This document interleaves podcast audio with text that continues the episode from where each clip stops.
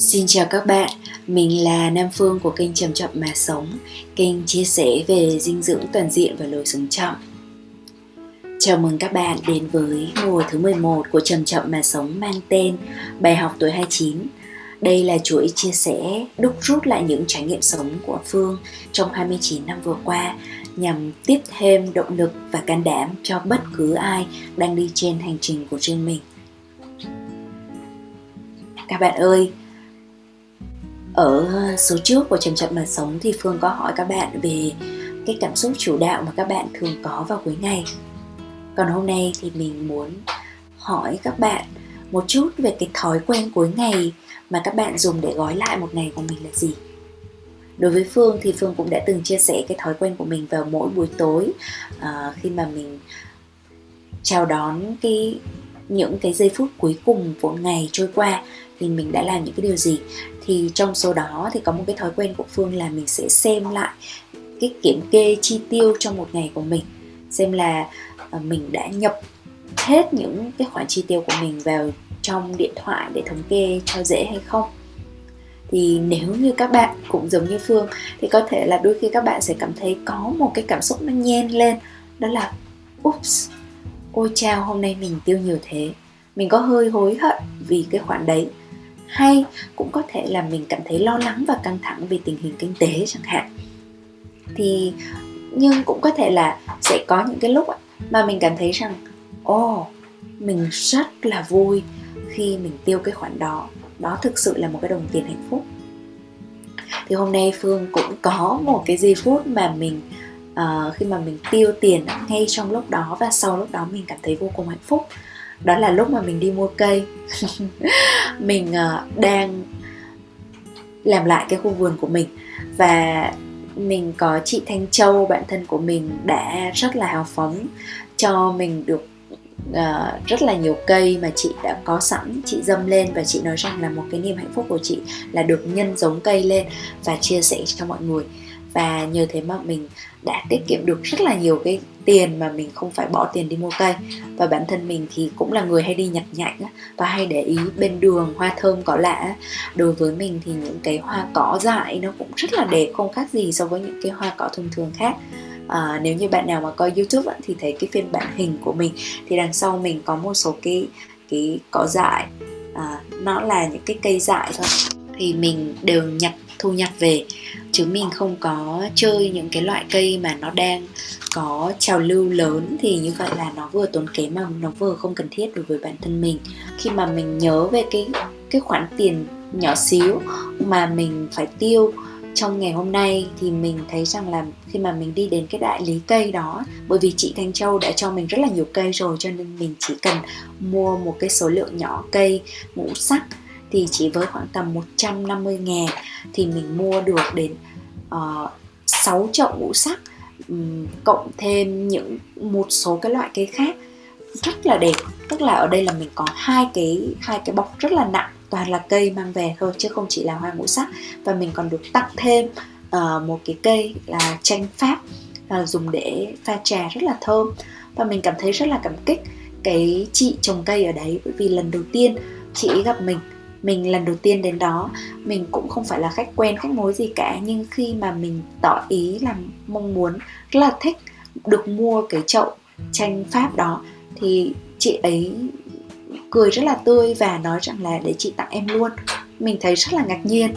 Mình gần như là mình cảm thấy hơi áy náy khi mà mình mua cây với một cái giá rẻ. Mặc dù đấy là cái giá mà người ta quy định chứ không phải là giá mà mình mặc cả. Nhưng mà mình biết mình có một cái ý định rằng là mình sẽ quay lại để mua thêm và sẽ ủng hộ thêm và tặng chị thêm. Đó, thì đấy là cái niềm hạnh phúc của mình trong ngày hôm nay. Và cái bài học tuổi 29 mà mình sẽ đọc cho các bạn trong ngày hôm nay cũng là cái bài học về đồng tiền. Bài học sẽ mang tên là vượt lên trên cả đồng tiền hạnh phúc. Bây giờ xin mời các bạn lắng nghe nhé.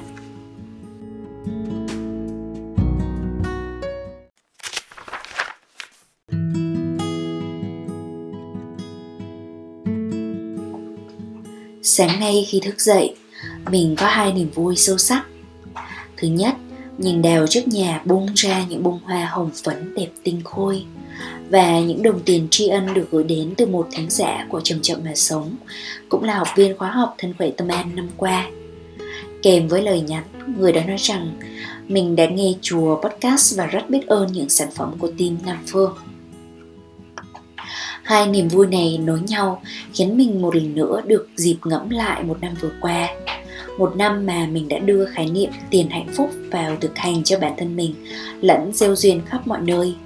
Ban đầu, nó là một loạt các kỹ thuật gần giống với các kỹ thuật NLP, lập trình ngôn ngữ tư duy. Ví dụ như nói lời cảm ơn với tiền mỗi khi gửi đi hay nhận lại, dù lúc đó có thực sự cảm thấy biết ơn hay không mục đích của nó là thay thế các năng lượng kém lành mạnh trước đây như tội lỗi, lo lắng, bằng những năng lượng lành mạnh như biết ơn, hạnh phúc khi sử dụng tiền. Tuy nhiên, các bài tập này là khởi đầu cho những điều vượt lên trên cái đích của việc đạt đến các trạng thái đẹp hơn cả các trạng thái như biết ơn và hạnh phúc. Nó cho mình một nền tảng tỉnh thức khi sử dụng tiền. Từ đó, nó mở đường đến với nhiều sự thật sâu sắc bên trong bản chất con người mình một trong những sự thật sâu sắc mình đã nghiệm được là tất cả các đối tượng bên ngoài mình đều bị phủ màu bởi các trạng thái tâm trí bên trong mình. Giống như các lớp filter trong instagram, mỗi trạng thái tâm trí sẽ có một lớp phủ màu riêng, khiến cho con người bình thường chúng ta rất khó tiếp xúc khách quan được với các đối tượng ở bên ngoài. Ví dụ, cùng một cảnh mưa phùn lất phất chiều cuối đông, có người thì chê cảnh buồn còn có người thì lại nói cảnh rất bình yên. Đó là vì trong lòng mỗi người đang có những suy tưởng, cảm xúc rất khác nhau và chính những trạng thái đó đã nhuộm lên cảnh trí các lớp màu khác nhau. Chuyện này dẫn đến việc chúng ta luôn có cái nhìn chủ quan, thiếu chân thực về hầu hết mọi thứ trong cuộc sống. Y như việc chúng ta cứ phải chỉnh màu sắc ảnh theo ý muốn trước khi post lên mạng, rồi người khác có lúc ồ à với bức ảnh đẹp nhưng có lúc lại thấy nó phích phích, sai sai. Họ biết thừa là người kia đã cố tình bóp méo thực tại. Tương tự với đối tượng phức tạp hơn là tiền. Cảm nhận của chúng ta với đồng tiền có thể chủ quan ở mức độ đáng ngạc nhiên. Như hôm nọ, mình và một người bạn chia sẻ cảm nhận về những đồng tiền đã kiếm được trong năm vừa qua. Bạn mình kể rằng, chỉ mới năm 2020 thì bỏ ra 2 tháng để làm bục mặt ra từ khi đếm lại được mỗi 30 triệu, thấy trả đáng với đầu tư công sức lẫn cảm xúc.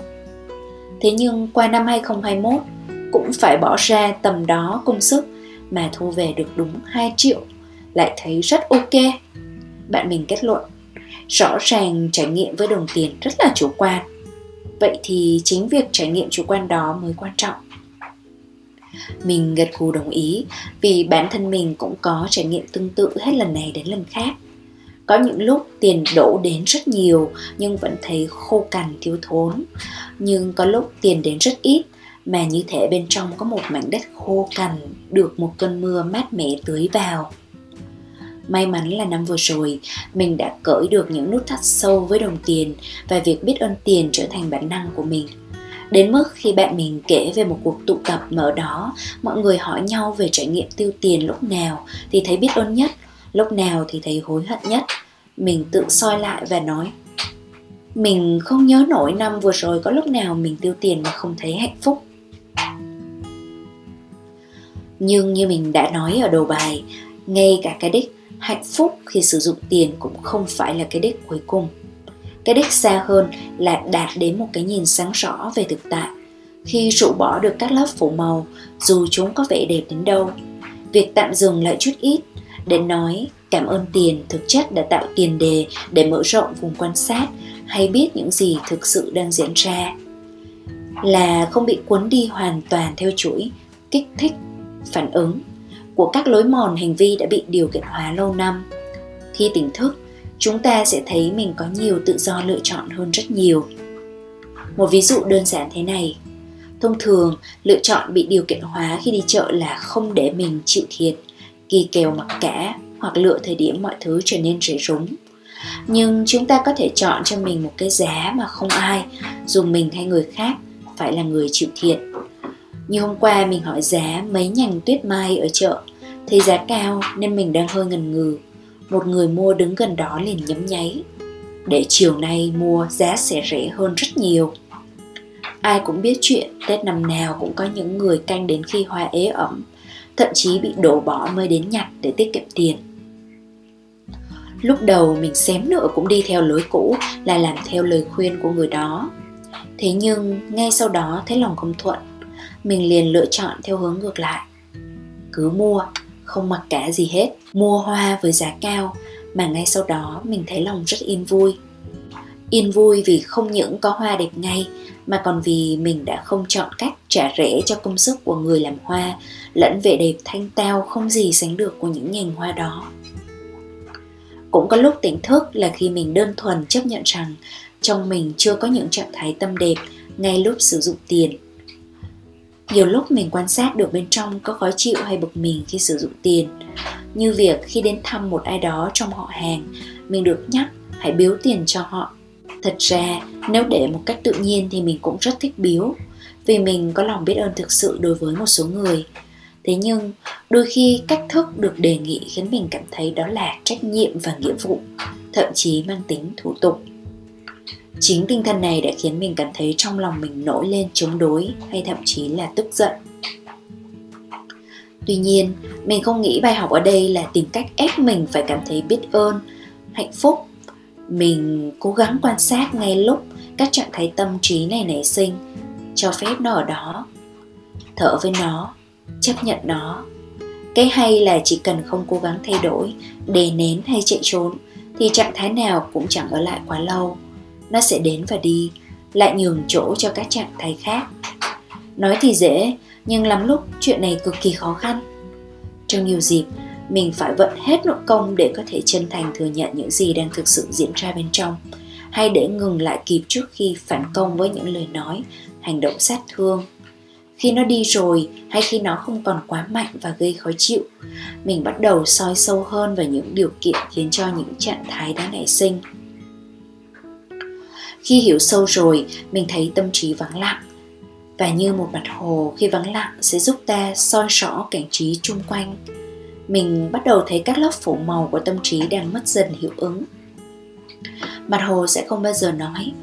Ta sẽ chỉ phản chiếu những gì đẹp nhất. Nó sẽ đơn thuần phản chiếu tất cả. Dần dần khi quan sát đủ nhiều và đủ lâu, mình cũng dần biết được những điều kiện nào mình có thể tự tạo để những trạng thái lành mạnh dễ nảy sinh hơn. Giống như là việc làm đất trước khi trồng cây, ta có thể không hoàn toàn chủ động được cuối cùng sẽ gặt hái được cái gì và bao nhiêu.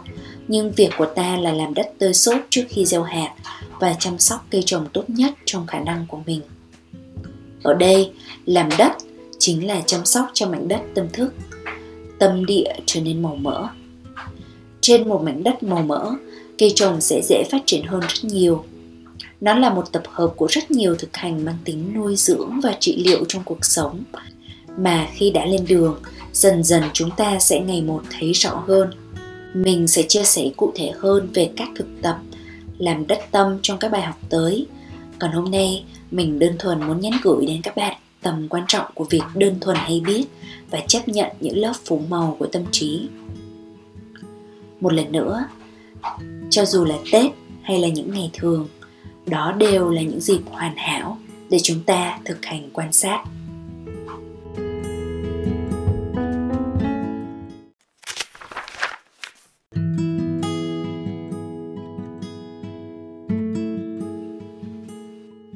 Các bạn ơi, đó là bài học mà mình muốn chia sẻ với các bạn ngày hôm nay. Các bạn nghĩ thế nào về bài học này? Và nếu như cần có một cái trạng thái cảm xúc mà chúng ta có thể check out với nhau trong cái buổi ngày hôm nay, thì hãy cùng quan sát xem ngay lúc này, ngay hiện tại thì chúng mình đang có cái lớp phủ màu nào của tâm trí. Đó là lớp phủ của tình yêu thương, của lòng biết ơn hay là lớp phủ màu của sự lo lắng, giận hờn, oán trách. Dù như thế nào đi chăng nữa thì phương cũng tin tưởng rằng một khi mà mình đã hay biết cái lớp phủ màu của tâm trí của bản thân mình, thì một cách tự nhiên, sau đấy mình sẽ tự điều chỉnh lại ở một cái trạng thái nó cân bằng. Và phương, đột nhiên phương nhớ đến một cái câu trích dẫn của một vị thiền sư nổi tiếng là sư Ujotika thì ngài có nói rằng khi mà mình hay biết những trạng thái tâm thiện mà đang có, thì cái tâm thiện đó nó sẽ tăng trưởng. Nhưng khi mà mình hay biết những trạng thái tâm trí mà nó bất thiện, thì cái trạng thái đấy nó sẽ dần dần tiêu tan. Đây không phải là câu trích dẫn trực tiếp và có thể là đây là cái cái cách mà mình diễn đạt lại theo trí nhớ của mình thôi. Nhưng mà đại ý nó là như thế. Và bản thân mình thấy thông qua cái trải nghiệm của bản thân mình là rất là đúng cho nên các bạn à thay vì là cứ phải chăm chăm đưa mọi thứ trở về cân bằng hay là gò ép mình là phải biết ơn phải hạnh phúc hay là phải có một cái trạng thái nào đó như mình nghĩ là mình cần phải có thì mình đôi khi mình chỉ cần hay biết thôi. Còn khi mà nó tăng trưởng hay là nó giảm đi thì đó sẽ là những cái hiện tượng tự nhiên. À, một khi mà mình đã hay biết thì nó sẽ lập tức đưa về cái trạng thái cân bằng.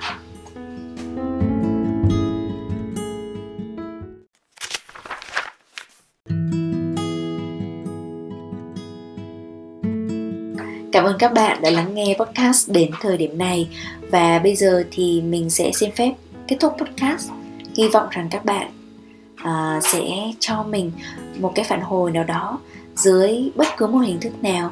Nó có thể là một cái chiếc review, nó có thể là ấn nút subscribe, follow, uh, à, nó có thể là trả lời cái câu hỏi ở trong chức năng community, chức năng hỏi đáp của Spotify.